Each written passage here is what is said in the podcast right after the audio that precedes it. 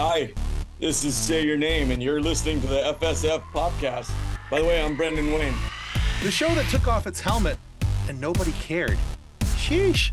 What's a podcaster got to do to become an apostate these days? Oh boy. Our show is brought to you by our charity sponsor, the Red Shirt Widows and Orphans Fund, which supports the Wish Upon a Teen Foundation that helps out sick kids when they need it most. And just imagine the comfort you'll give Red Shirt crewman number 2187. He'll know that when he puts on the red shirt and joins the crew of the Enterprise in their struggle against the Empire, that he didn't leave his family destitute and without hope, because the Red Shirt Widows and Orphans Fund has his back and what's left of his chain code. All right, guys. Our guest today uh, is an amazing actor, although who, although having famous family members in the entertainment industry, has struck out on his own uh, and earned himself roles on TV shows and movies that, trust me, you love to watch. However, we're not going to mention any of those works produced by struck companies at this time. If you look him up, you can figure it out for yourself uh, who exactly he is. But let's just say that Papa Pedro may be the voice, but Brendan and his buddy Lateef are the body. That's all I'm going to say. Uh, but we are so happy and excited uh, to welcome Brendan Wayne to the FSF PopCast. Welcome to the show, Brendan. Hey, thank you. Thanks for having me. I really appreciate it. Um, and uh, I like that intro. I'd, I'd like to. I keep getting heat um, on this interweb thing about how I don't. Uh, I don't give Pedro enough credit, and I just want to abolish any of those thoughts. I'm so I'm literally so tired of it. I just have to delete things constantly. um, I, I have somebody who does my social media, um, just general things like liking certain things, and they're like, "They seriously are insane." I'm like, "Yeah, it's a little weird," um, but it's it's funny because we we spoke about it together, and he's like, "Look, I don't need you to promote me. Promote yourself." You know what I mean? Hmm. And I'm not a big fan of doing that. So this is all kind of new to me. But there's a lot of people who are a little soft hearted um, and think that there's some kind of shade getting thrown, and there isn't. The last thing Nah. uh, the last thing my buddy needs is for me to in any way pump him up. The guy is uh is incredibly talented and incredibly gracious. So I'll just leave it at that.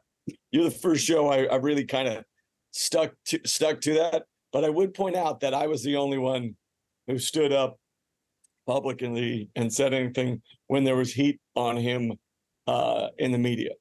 I just want to know, and I got in trouble for doing it. So You know, if you're going to get in trouble for sticking up for your friend, then get in trouble for sticking up for your friend. Absolutely. absolutely right. Yep. And if you're gonna hit somebody, make sure they don't get up. There you go. Solid advice. And I mean, especially when your friend is Pedro Pascal. I mean, hey, I called him Papa Pedro for a reason. Uh huh. Uh-huh. Space I mean nothing. I am happily married. So, uh, uh, Brandon, in the intro, I'm going to get away from that to keep to keep Kathleen happily married. Uh, but in the intro, since, my husband is our editor, exactly. Uh, So, in the intro, we mentioned that you have some famous relatives in, in the TV and movie in, uh, industry. Uh, people like Loretta Young, Maureen O'Hara, and of course, your grandfather, John Wayne. Uh, which you know, Yeah. anytime we have an opportunity to talk about the Duke, we're going to take that. But um, it's not so much a question about the Duke; it's more of a question about Mr. Brendan Wayne. How did you go about setting yourself apart from your family name and legacy while still showing the love and respect to those who came before you? I think my, my mom taught me from a young age that uh, first, not the Duke. So, you know, whether I had uh, cousins or friends or I don't know, people who were very impressed with it and you tried to use it or leverage it, um, that was never going to be the way I went about it because uh, my mom had a heavy hand. And if you got caught trying to throw weight that wasn't yours, she she she let you know, you know, that that was unacceptable. Everything you did in life, you had to earn. So um, Awesome. my path was mine. I I didn't uh, I didn't immediately go in the business. Uh, I did a lot of things, and then around I think I was about 27. My mom, God bless her, soul, eight kids. She'd made it through. Not everybody, uh, not one of us had gone into the business. And she was like, "What are you doing? You're wasting away, and it, you, your future's not strong. What are you doing?" Uh, I, I don't know. And you got to make a choice. You're too old to be standing around letting things come to you. It's just it's not going to work. And I was like, ah. Gonna be honest with you, I think I want to be an actor. And it was like, it was like she did all four years of the presidency in that 10 seconds. And she aged and she was like, oh no, she was great. Um she literally she said, Hey, if you're gonna do it, you you need to be just like your whole life. Everything you did, you had to be better than the one next to you because people expected more from you because of where you came from. Doesn't matter if it's fair. It doesn't like none of that matters. Like we didn't have those kind of conversations where like, is it fair? It was this is what it is. Mhm. So that's your responsibility, get it done. And so uh I went to theater school. I learned to dance and sing and fence and do all the traditional things that I would have eschewed. Uh, I'm I'm positive that I wanted to be an actor always, but I think I had gotten an idea that I could get away with being an actor without really working at it. And going to school, my mom knew was going to really demand my focus. And so that's what I did. And then I went to USC Film and then uh, came out and started working um, towards getting jobs. And uh, I'd met my wife in that time, and and she actually she submitted me blindly. I wasn't part of the union, and blindly submitted me for a show that I I booked. I went straight to producers, and it was crazy. And I booked it, and uh, I was like, "This is going to be easy." And then five years later, I'm like, "I need to get another job because I haven't worked since then." um, but yeah, I mean, that's my my path was always going to be, uh, because my grandfather, you know, that's a heck of a shadow, and Yeah. two things worked in my favor. Um, uh, as far as business wise, not in my emotional favor. He had passed long before I really kind of put my roots down to go. And then also they'd stopped really making any westerns. So it wasn't like I was being asked, I wasn't getting the, I don't know, I wasn't getting the old handshake on the way in. So good to meet you, Mr. Wayne. And they walk you in, and then, you know, it's not like that. It was more like, who are you? Okay. Nice. Oh, wait, your grandfather did something. And so most of the time, especially in this business where everything is just constantly, how can we get it cheaper? So any great casting directors, they very, they very rarely stay because nobody wants to pay them. So they Right. just keep renewing them. So I walked into a lot of fresh rooms, people my age who uh, were like, yeah, I don't know what a John Wayne is, you know, or things like that. Not a lot, but a few. And so it gave me uh, freedom to just was and what I was, you know. And I think for That's a lo- cool. the reason why it took me so long to say I wanted to be an actor was because I didn't want to, um, I didn't want to sully my grandfather and his Mhm. his, you know, what he meant means, you know, like what it's like uh, Ford used to say, when the legend becomes fact, you print the legend. Mhm. And so, what he represented was something far greater than even he could have hoped for. So I didn't want to mess with that. And then at the same time, uh, you know, you have your own fears of success or whatever, or of failure.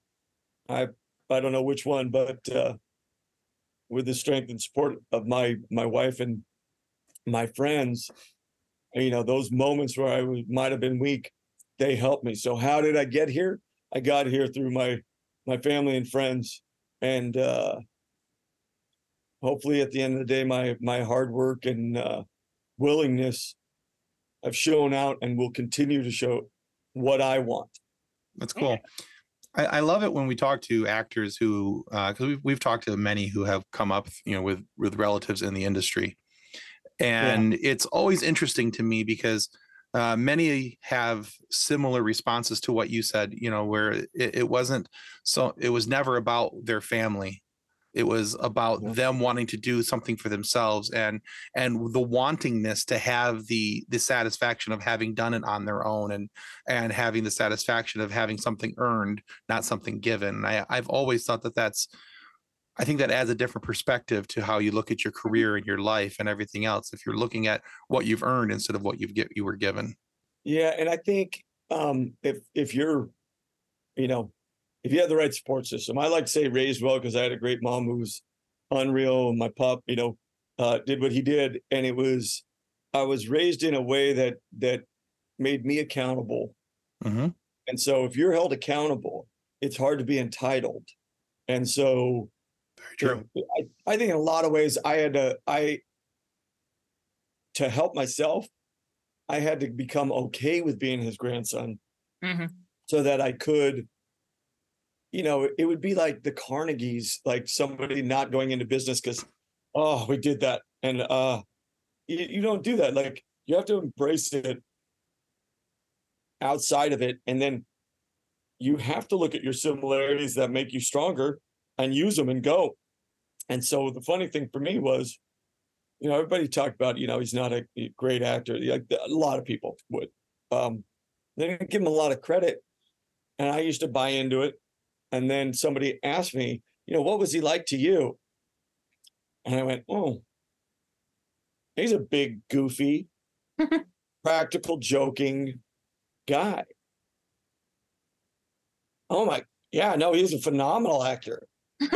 Yeah, could he get serious? I guess. Like when when something would really, you know, tick him off, I guess. I didn't see it often. And I that whole like, I don't know, that character that he played quite often. Um that stoic individual Mhm. who had that rugged, you know, individualism and and desire to see everyone make their own choices and the greater good being more important than the selfish one.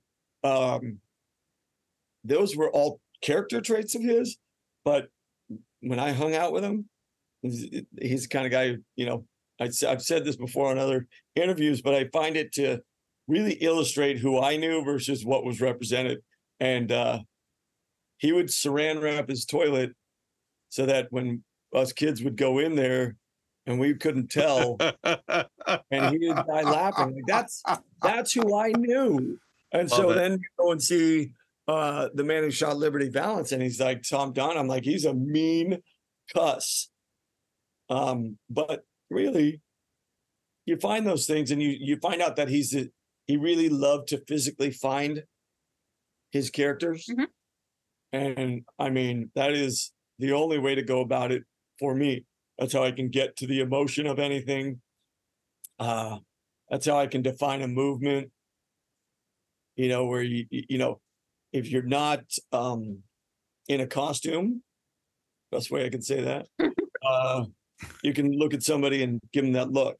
hmm Very Whereas cool. a cowboy hat or something like that, there is uh there's something to that that speaks to a different thing. And uh, you know, all of us who were raised by, you know, people who uh had to deal with us when we did something stupid, we Oh, yeah. understand that slow head turn. And that moment of, oh, the light just hit me and I need to Uh-huh. so I'm in trouble. yeah, I mean I'm a dead man. Yeah, I know that. I know So- that feeling so- well. I had to find out that, you know, like, cause I wanted to, you go through these things as, as an actor, I, I believe, like who's studying their craft and you look at different forms and different approaches. And I, my, my wife again brought me to a, an incredible coach. His name was Nikolai Guzov. He's out here. He coaches so many professionals that are off the chain good. Um, this approach worked for me incredibly well. It wasn't a, uh, like a method or, or a, you have your personalizations that just happen just like if we're talking and you're like oh i relate to uh his mom you know telling him to be his own man okay great and then you move on because otherwise you sit there and then you i go away from the story so like i learned that the my job is to tell my character's part of the story Mhm. director's job is to tell the whole story so i try never to pull the blanket onto me you jealous of grogu i joke around but the kid you know, to me is the kid. And so when I have to, as an actor, present another character, I do it because that's part of my storytelling. So Mhm. my process is always involving my physicality first, usually, and how does that affect everything else within the sphere of the story that the writer, the director, the producers, less the producers because they're more about how much we're spending each day, uh, and more about you know like uh, how does lighting, you know, the, the lighting really needs me to hit right in here, and so how do I how do I support Jeff, and then how how does Simon you know want me framed in the shot or Chris Murphy or you know Baz or Greig Fraser like these guys want to this is where it is and the grips they got to move this dolly so I can walk. And they can be like you can see the guy just dogging it and he's like no no I got you. And that guy will run through a wall but is there a way that we can work better? Mhm. oh okay. And so when you find these moments people think oh he you know they just sat in their trailer and created this guy and it's not circumstance uh the the grips the lighting um the ads uh kim kim kim richards. She's my heart. She's my ad always pretty much. Jason kemp. These guys they come in and they all these elements vfx justin uh jason all those guys they come in and if we to me it's we if we do something you're going to love it. It's Right. it's there's just no two ways about it. We can overcome uh weak story points if we're all doing in this moment what we want to do creatively as well as basic. And so i watch you know the dolly's got to move at this pace. Well i got to move at that pace and all of a sudden you know somebody's like wow that's super swagger right there. And you go oh. ha. so that's how my grandfather gets into his walk. You know, they're like, you can walk as fast as you do at six five, Duke. Um, and we're never you're gonna be in it for a half a second. Or you can slow that walk down and you can stay in the show for another minute. And all of a sudden you see his hips are doing this. hmm a- And then all of a sudden somebody's like, wow, that character's really got a kind of feel to him. I like it. And that's it's funny when I say embrace your embrace your roots. I never intended, you know, people are like, oh, he walks just like his grandpa. Like, I don't practice that. That's the furthest thing I ever did. If you see me walk around right now, I'm gonna walk at 100 miles an hour and you'll never see it. But if you tell me I gotta slow down, I can't even help it. Right. Just the way it is. it just happens that way. My Well, son, yeah, my son, uh, uh, my oldest boy, looks. He's the spitting image of my father-in-law. Like Oh, yeah. w- when you look at pictures of them at a certain age, it's it's almost mirror mirror to mirror. And then Mhm. his movements and the way he does things are very much like my father-in-law. And it- it's not like it's not like Parker tried to do those things; they just came naturally. So I get what you're saying about the walk. You know, it's like it's like he'll move, he'll go to move something or do something, and I'm just like, oh my god, yeah, Yeah, you're like, I'm with my, you know, father-in-law. yeah, You know, it's it's funny talking about your your physicality going from I mean, you you not only incorporated that sort of western style from your grandpa into a space western that we're not naming, but anyway, I mean, that was that was intended. which is awesome and it works. It works really well. But you also kind of took some styles from Yul Brynner. You mentioned this in a in a recent interview with um All New Nerds that Yul Brynner and even some Arnold Schwarzenegger, but also elements of kabuki into your acting yeah. roles. So, That- what did you come to appreciate about kabuki? Well, first, it, the simplicity uh, of everything, and it's a lot like Samurai, who uh, I'm a big fan of. Uh, Dave Filoni. I don't know if you guys know who that is, but Might have heard uh, of him. uh, I- I've heard his name He- once or twice, yeah, Or I as- mean, or as I like to refer to him as uh, the Holy Filoni. Uh, but yes, I call him the Filoni Baloney, but that's fine. um no honestly he's uh incredible with uh obviously his art uh Mhm. was samurai and understanding who you're dealing with uh with jon and dave you know you have to do your homework when you're working with people i don't care who it is hey what did they what have they worked on what have i really enjoyed that they did and how do i get to get them to incorporate that same uh, greatness within what i'm what i want to accomplish and so i look into uh you know, I'd worked with Jon on Cowboys and Aliens, but with Dave, for me, uh, it was all new. And then you find out what a regular guy he is, very approachable, very uh, collaborative, and really kind. How does that work uh, to benefit us and the storytelling? And so you find that he loves samurai, and Kabuki is much like the samurai in the sense that every reaction movement has to have a meaning. Mhm. So if you go like this, you know, you're saying yes, no, this is a big no. You know what I mean? Like you see these things and they look so exaggerated, and then you do something that masks and this has a different feel to it, right? As an artist, I've found that if I can allow you to experience what I'm doing and define it individually, then I've done something.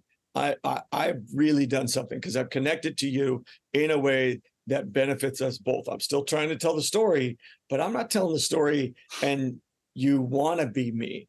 I'm telling the story and you are me. hmm It doesn't matter, you know, like I have fans um who uh are girls, boys, it doesn't matter. Because of the outfit in Kabuki, right? Um, you're able to be anything. And so your audience can experience through you the story personally versus you're telling me I should be sad here. You're telling me I should feel scared here. There's a moment and it's whatever it is. And because there's no none of this, you're able to relate regardless of who you are and take the journey in a much different way. And that's, you know, you I hoped that would be the experience. You know, people used to talk about, you know, everyone, you know, wanted to be your grandfather, blah, blah, blah. Um, and it's incredible and it's very cool. And it's um the idea of and principles that he personified uh so many ways are amazing and and they and it should be applauded i wanted something that allowed you to feel capable of being Mhm. um he was he's more like batman in the sense that uh he is you could be a man in that costume Mhm. or a woman that was the best way i could say it without saying it Oh yeah, no, I totally, I, I No, am. we're, we picked up what you were laying down. All good. Yeah, but that is All one right, of the, very the amazing things about the character that shall not be named in the costume that we are not talking about is you do feel all of that emotion. like it, it comes through. You do feel that character very, very well. Yeah. And that, that's, I mean, that's a testament to those who got it there. And I don't mean, uh, I definitely mean the writer. I Mhm. definitely mean uh, everybody that you don't see. Oh, and yeah, I don't sure. think they're talked about enough. Um, I know we like to talk about quarterbacks, and we like to talk about the flashy receiver, maybe the the, the Hall of Fame running back, but the reality is, you have nothing to watch or enjoy without those men and women in the trenches who day in day out two hours before me well not me because i get there earlier and two hours after me which is true because i get the hell out of there um, are making sure that everything you're seeing that day the next day is perfect and it's everything to them and i work with the greatest crew on earth and it's because they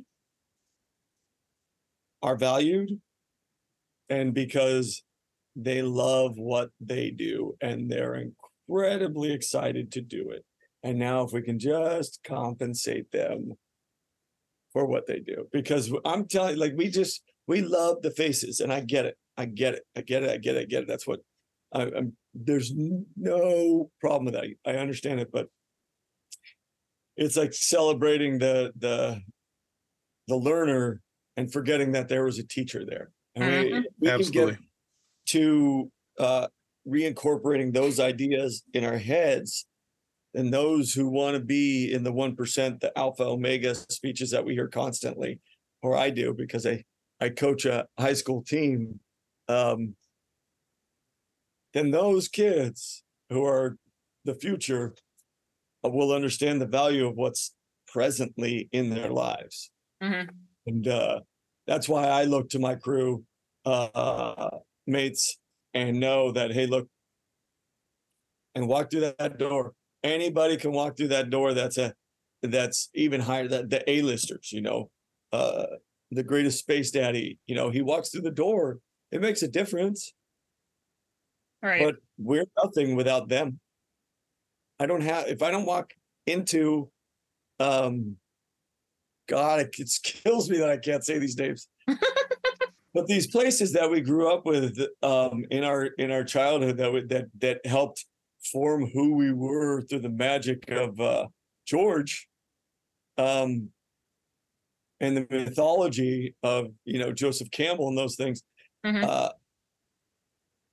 if if we don't have those pieces we're it's not as interesting. I've seen i've seen the version of me cosplaying um walking down the street and sleeping in a cardboard box. I'm not watching it. It's compelling and it's emotional but it's nothing without the environment that is created by more than one. And i i uh all those crew members you know who you are. Without you we got nothing Well, let's let's follow up that statement though with a question uh, about what's going on right now. yeah Because so let, let's talk about it because a lot of people out there don't understand why writers and actors are striking. There's a lot of there's a lot at stake right now in Hollywood.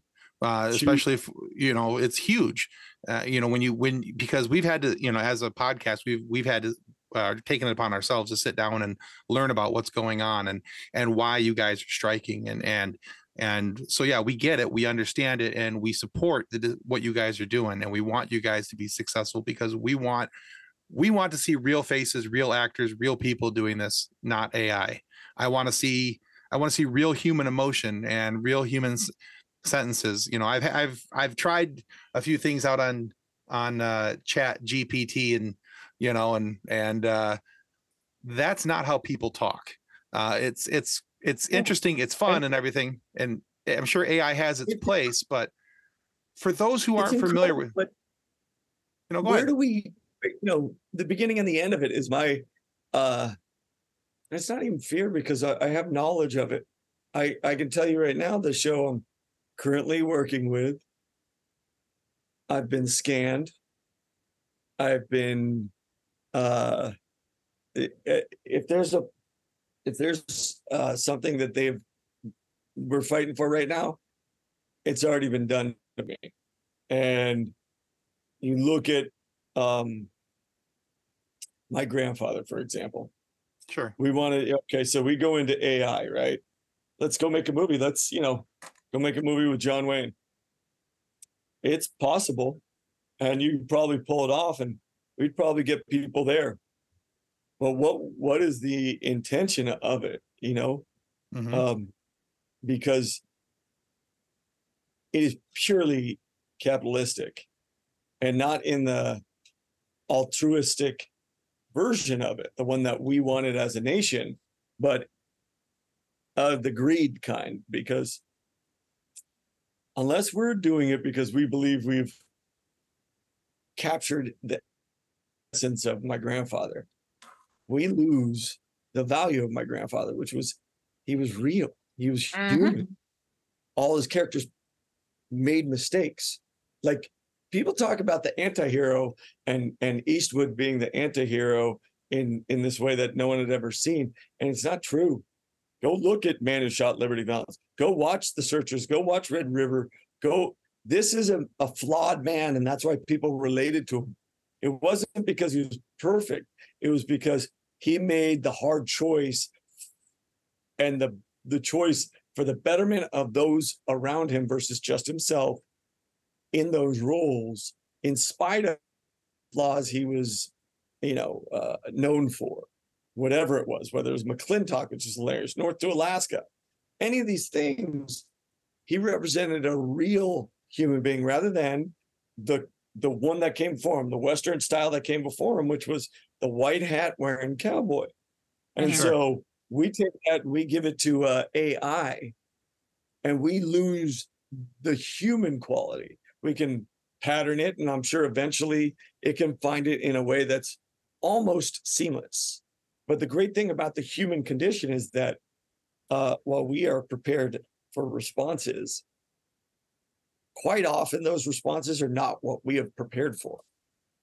And if you have kids, you know what that is.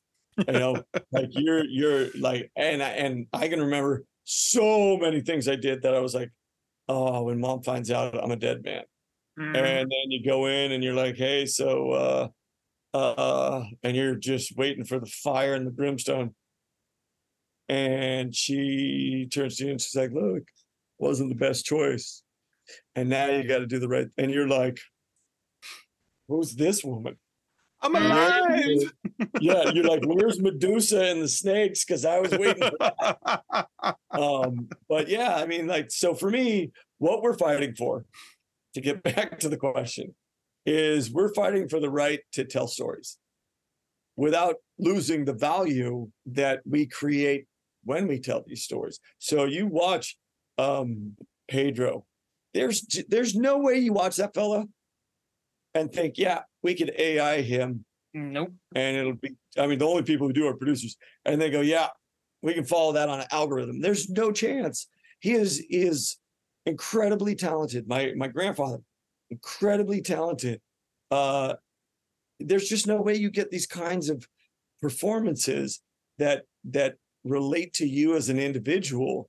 And then we find out later on that it's not individuals that we were relating to it was huge swaths of people. And then all of a sudden, we have a commonality in the audience that we didn't know we had. And what it creates is like nobody wants to talk directly about uh, politics or religion, um, Right. Because it's just too brutal. Like the way people respond, especially now. There's, I mean, knives, best way to- everything Yeah. comes out. And so what That's the way to start a fight. Yeah. And so what does what does storytelling allow us to do without um that kind of thing? You look at some of the stories that I've done in the last four years and the mythology behind it, it marks a- along so many life trajectories. The the uh, the Jewish people and their their Mhm. uh, nomadic travel. Um, our U.S. fighting are we fighting, you know, for this new thing in the face of tyranny? Is tyranny going to win out? Are they right? And and it creates conversations that AI would never. AI is best used to dictate, like a dictator would, the subject, the matter, the emotion, and the path that we must all choose, which to me works against everything that we have built a foundation on. With all the flaws that we have, we are still capable of making the changes we need to make our world better because we have the freedom to do it. AI does not allow us that. It belittles more than anything all those people you see in a scene that are, you know, walking around uh, the, you know, like uh, we're in the we're if we were in a space cantina and we only had principal actors, we would lose all that environment because Right. those characters would have been scanned and they'll take that and they'll add whatever they want because eventually that's what's able to happen. Where you're you're you can put this thing on here and do this and bloop, and you go right? And uh they just they'll take your scan once. So a guy who works let's say uh we got 72 days of filming and we have background artists or principal background um and they're in a scene. What normally would allow a bunch of people in the industry to work daily as well as earn their um, insurance at a at a more affordable rate. Now only get one day and they got to go find another show to do it until that uh, bank of images is strong enough for the studios that they never need hmm anybody. And then what do we lose? We lose humanity. It, it sounds so uh I don't know, like huge what I'm saying, but it's true. Like we we lose this. They'll have Yeah. somebody chat, you know, AI interview where you, oh, okay, we're gonna the people want to hear this. And this is the problem. It's with our, you know, look, I have social media, I get it, it's my business, understand it. I also have my personal that, you know, I only deal with people I know kind of thing. Mhm. And there's a value to it, but if we don't understand, and I have kids, so I I, I talk about this daily with them. Um, if we don't understand that they're whoever owns this piece, whatever we're working with, whether it's Instagram, Threads, Twitter, whatever it is, they all have an agenda and an algorithm that feeds their agenda. And to think otherwise is so naive and Exactly. so uh, weak. I don't even understand the idea that we would lose uh, that thing we we value so much. The idea behind our storytelling is to create this. So why would we want something to an algorithm to dictate anything to us? Because that's what they want. They want us. Oh well, we, I want this whatever it is platform to be worth more than anything because then I can hand money to my shareholders and things like that. I don't care about the product I put out at the end of the day because I just want it to go up so I can charge uh advertising dollars, whatever it is, Right. the monthly, whatever it is. And that's the drive. And that's what AI represents, which is the simplification of storytelling to the point where humans are useless. And there i- really is a 1% storyteller.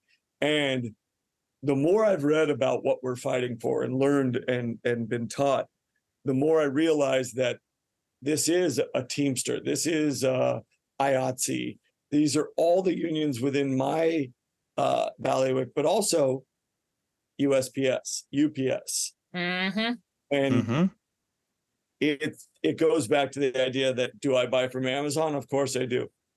I, I, I don't know how I would function otherwise. At the same time, I should find out more, and that's what I'm actually trying to do with my family, which is finding out where is my uh where is my local ranch and can I get you know can I go over there? Can I raise cattle there like I used to?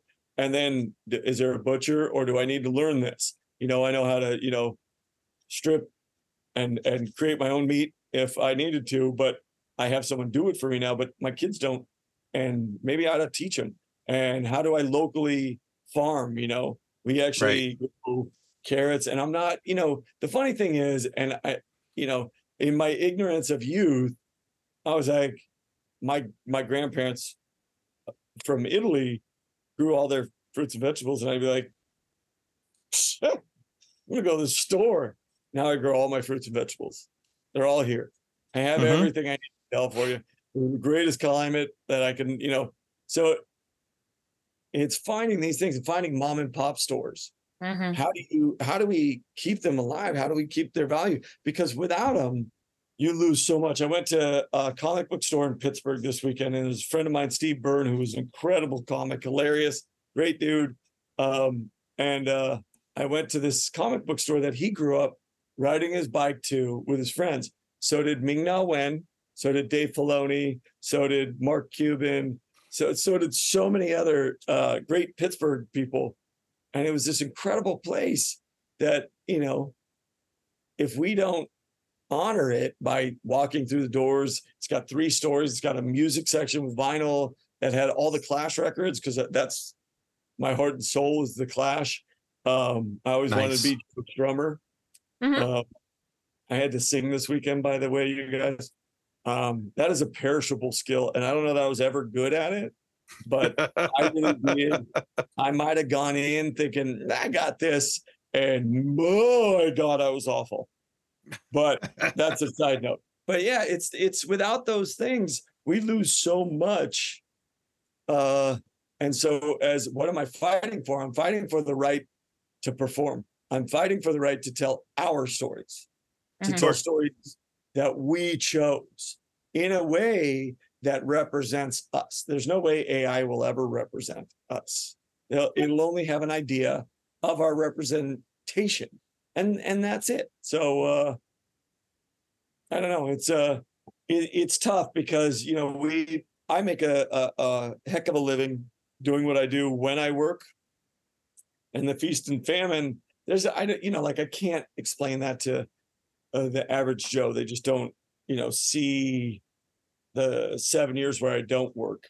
Mhm. Uh, and so what I say is the best way to relate this to you is look at your job and ask yourself, could they teach a computer to do this?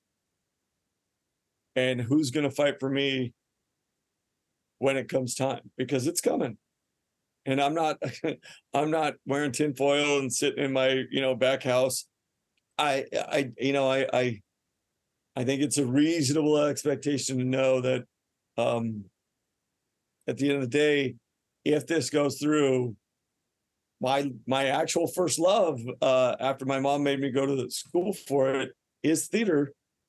That's going to be. We're going to go back to some communal theater, and and it's going to have to regrow and renew itself in some Mhm. way if we allow this to proliferate in the way that we've allowed social media and algorithms to dominate our lives and our decisions and our thought processes. And if we don't, you know, hit pause and listen to human podcasts like the FSS, FSF Popcast, I don't know what we're gonna we're gonna lose more than you ever know. So, Mhm.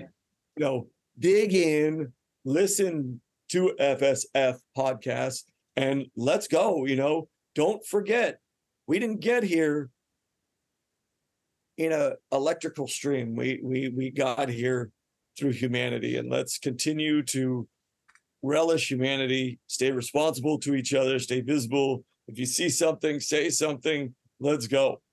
Yeah. Agreed. You know, and I think too that on top of all that, that you have all those issues, and then you have the livable wage issues for for guys. I, I saw an amazing stat, and I just want to bring this up just real quick. Um, and I can't remember the actor's name, and I can see him. Uh, and this is really really bad in my of me, but he was being interviewed on on on uh, on this on the street sidewalk at, while he was out striking, Yeah. and and somebody asked him about you know well you know why are actors striking don't you guys make enough money he's like he's like some actors do he's Yeah. like but you know the thing is, is that there's there's the writers and the the workaday actors who are not making enough to cover their own mortgages who aren't making enough to get on the the sag insurance and Oh. and other things like that and so to me it was just very he said something it was i want to say it was either 83 or 87 percent of of the working actors did not uh make Qualify enough to qualify Yeah. yeah I just, And that just I'm- kinda blew my mind. a. Couple things. You said insurance and you said mortgage, right? Mhm. yeah Okay. So until I worked on this recent show regularly, um, I bartended to put my kids through school. 25 years I bartended. I have no shame in it. There's nothing I love doing it. Love I love bartending. And I will tell you right now, there was no way and my kids wouldn't have eaten. We we I mean, there's just no way. You Right. have to be uh multifaceted. And when those with those dry spells, the one percent that's able to, you know, continue uh to to do as well as they have, they're fine. They get they get producer credits. So they're getting paid right now on another level. The one thing I would say, you know, if if we were back in three channel station, ABC, NBC, CBS, Mhm. and we had broadcast, and that was it, and I was working like I am, there is no way I could complain. Mhm. And that's what is being represented as where we're coming from as actors, as a union, as a writer, or otherwise. I think the writers have always been um, picked on, and whether it was in theater or or in, in movies, you know, they they they commonly get uh, abused. Um, but I will say this: the difference when they came into new media, which is streaming, Mhm. And why don't they want to share their um, viewership, their subscriber list, how much there is? Because it'll be more than the viewers on broadcast television, which is where we would get paid. And Right. residuals Right. would it is a completely different scale. I have made more in residuals, and let me explain what a residual is. It's what happens after the sh- uh, show or movie has aired, and then it re-airs. Mhm. That is when you get because there's still value. Watch it, and so nobody misunderstands me that hey, you got paid for that day's work. Yeah, they're continuing, much like my grandfather they're continuing to use his likeness, image, storytelling ability in the movies he did. So they have to pay for that right. That's that's a you know, it's like, oh, I one time uh worked as a bartender. So they took that thing and they're gonna go and use it. They used me to build this thing, and now they're gonna go use something else to do it. And I Mhm. get nothing from that, even though it's my image and likeness. That seems pretty backwards to me. So that's what we're fighting for. And so with new media, they cut it to, I think it's like a, the best way I can represent this is, so I was in a film. You barely, barely, re- you, you would have to know where I was and pause to see and hear me. So Okay. I made, and that was over 12 years ago. So as you go along, the percentage goes down of what you're getting. You're getting a smaller, smaller, smaller amount. It, it, doesn't hold its value. So I, you know, I've had 27 cent uh, checks come to me from that. I made more from that last year than I did from the last four years working every day on every episode in residuals because of streaming new media. So one week on something I worked on over 12 years ago versus four years recently. Wow. That's what we're fighting for. So wow. whether or not you like the amount of money, if you don't like the amount of money I make, stop buying the subscriptions and they're going to have to charge less, make less, all those things. And I Mhm. get it. Families have to do that. I'm saying do it. Do what's best for you.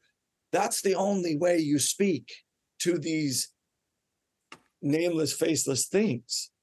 Yeah. Oh, So, get it. Yeah. Insurance, I'll tell you right now, two of my kids, um, I didn't qualify for insurance through SAG, so I had to uh pay for it out of pocket. So Oof. yeah, it's brutal. It is, I'm telling you right now, it's brutal. But it was just as expensive as if I had paid monthly for my whole family um at that time.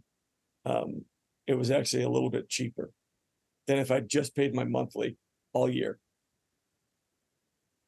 Wow. So go figure. Luckily, we were healthy that year. yeah. Oh goodness. Yeah, but that's but that's that's what we do. Now it's not a woe is me.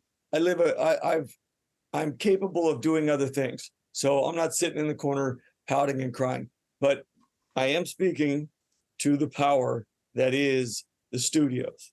That is, you know, those people. I mean, think about this. This is another thing.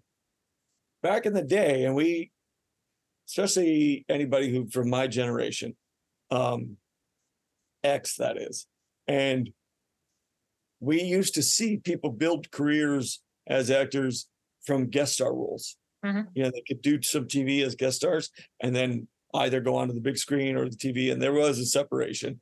But you were able to build a career through that. Now you have the Jon Favreau's doing the guest roles, the Brad Pitts, and Right. it's um, it's unfortunate for the lunch pail actors Mhm. because we're fighting for the co-star role, which is a lot, you know, lot, a lot harder to build a, a a career off of. And you know, there's still and and was uh, I think a more uh recent time if you had following on social media, you could get roles regardless of if you were an actor or not. And that was all studio saying, "Hey, we want you to bring your audience into here." Yeah. Even though it has nothing to do with this, now I get stars like a like Pedro driving a, a a- a movie or a show because he brings people to his storytelling. Mhm. He has Mhm. perfected and continues to perfect his craft. Being famous because you uh, ate slime. I'm trying to be so PG right now. Mhm. You're, you're doing It- it- great. You know, burns my butt, and I'll tell you, uh, I think we ought to um, reevaluate a lot of things, and great. uh, understand that the person next door to me, next to me, needs to be as important as anything. Because without that strength together, right. we're individuals and we get beat by everything. Yeah. So talking about the humanity aspect of of your work, you actually have also an incredible thing that you work with, the John Wayne Cancer Foundation, which Um, is incredible. Um, and my mom was diagnosed with breast cancer in November of 2019, December Wow. 2019.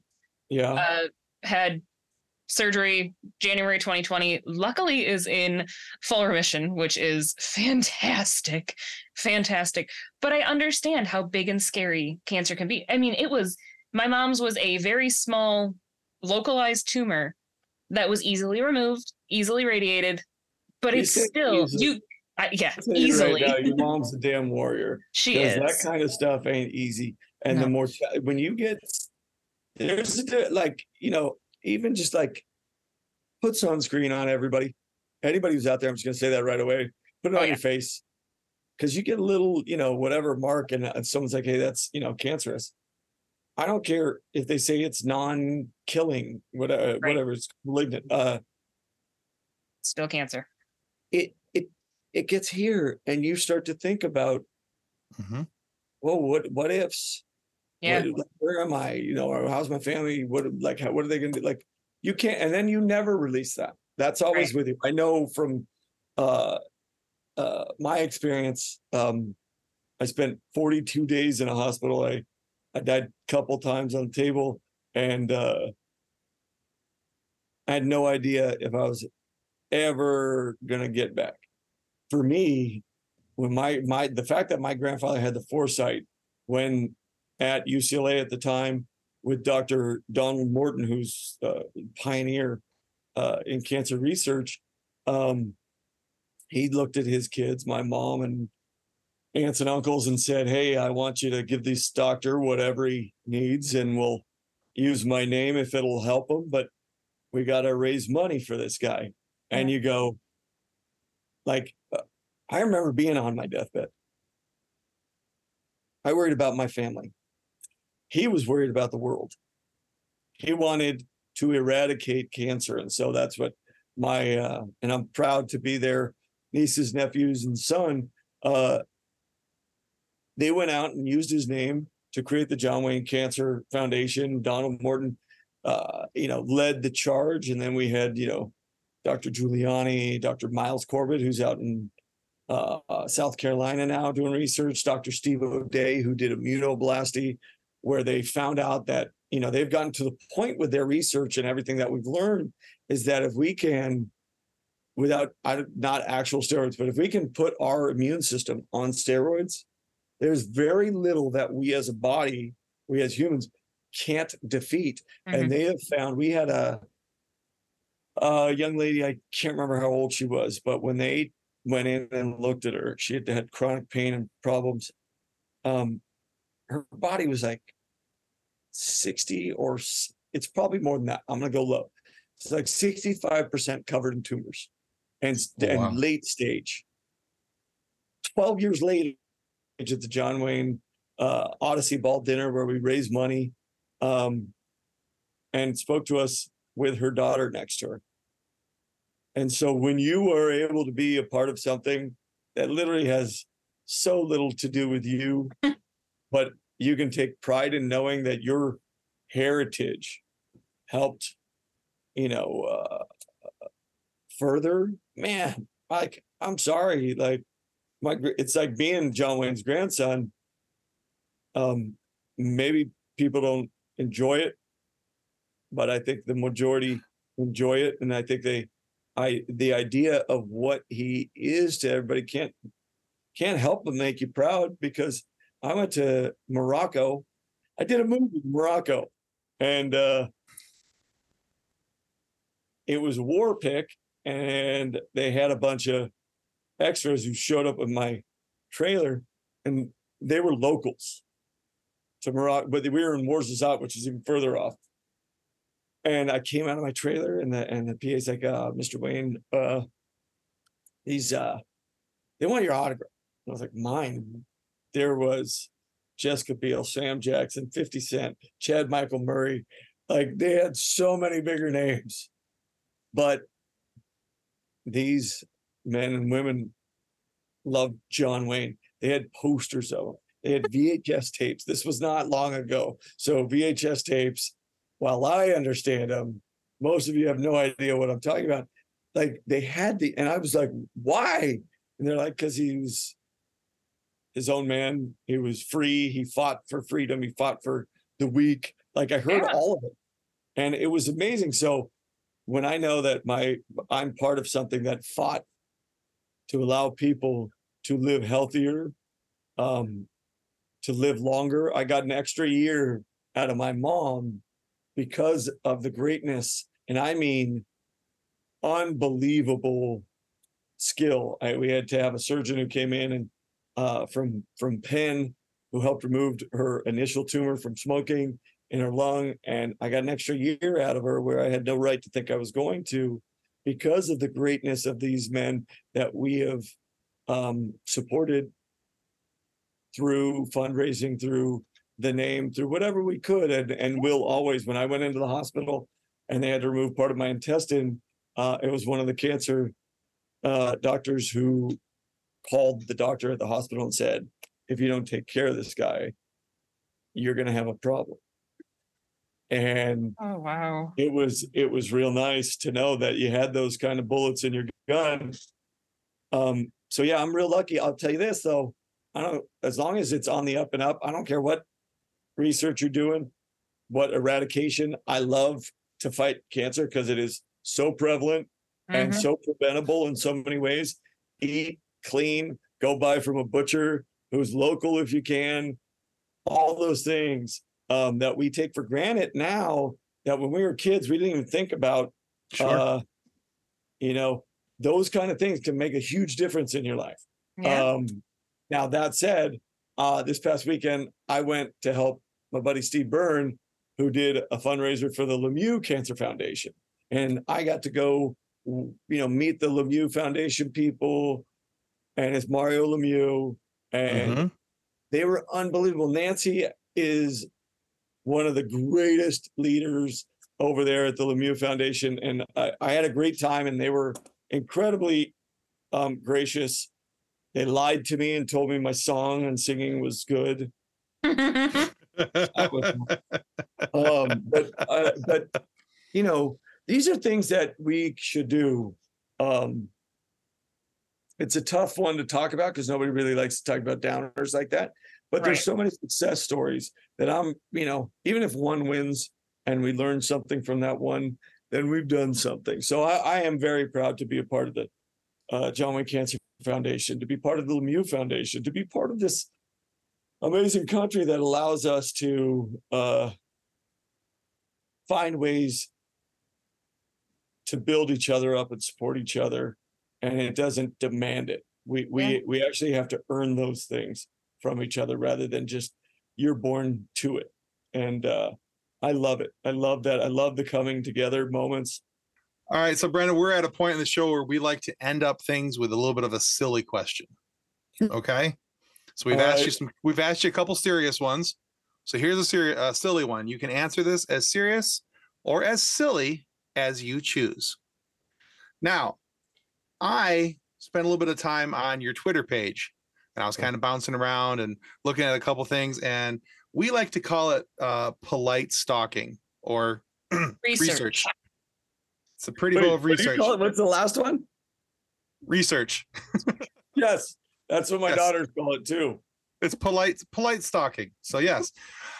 so it said something on the top of your page there. Uh, find your ikigai, and I had to look up how to pronounce that because Well I'm very, I'm very uh not Japanese. I don't know if you noticed that or not, but Yeah, yeah, exactly. Now it said what I found is said that ikigai means that it's uh in Japanese, iki means life and gai means your value or worth. So it's about finding your purpose in life. So Brendan Wayne, what is your ikigai? So many.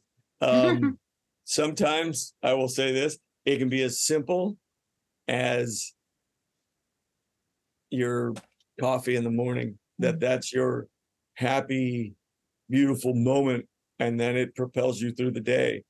Um, and sometimes it can change, you know, but I, it, being able to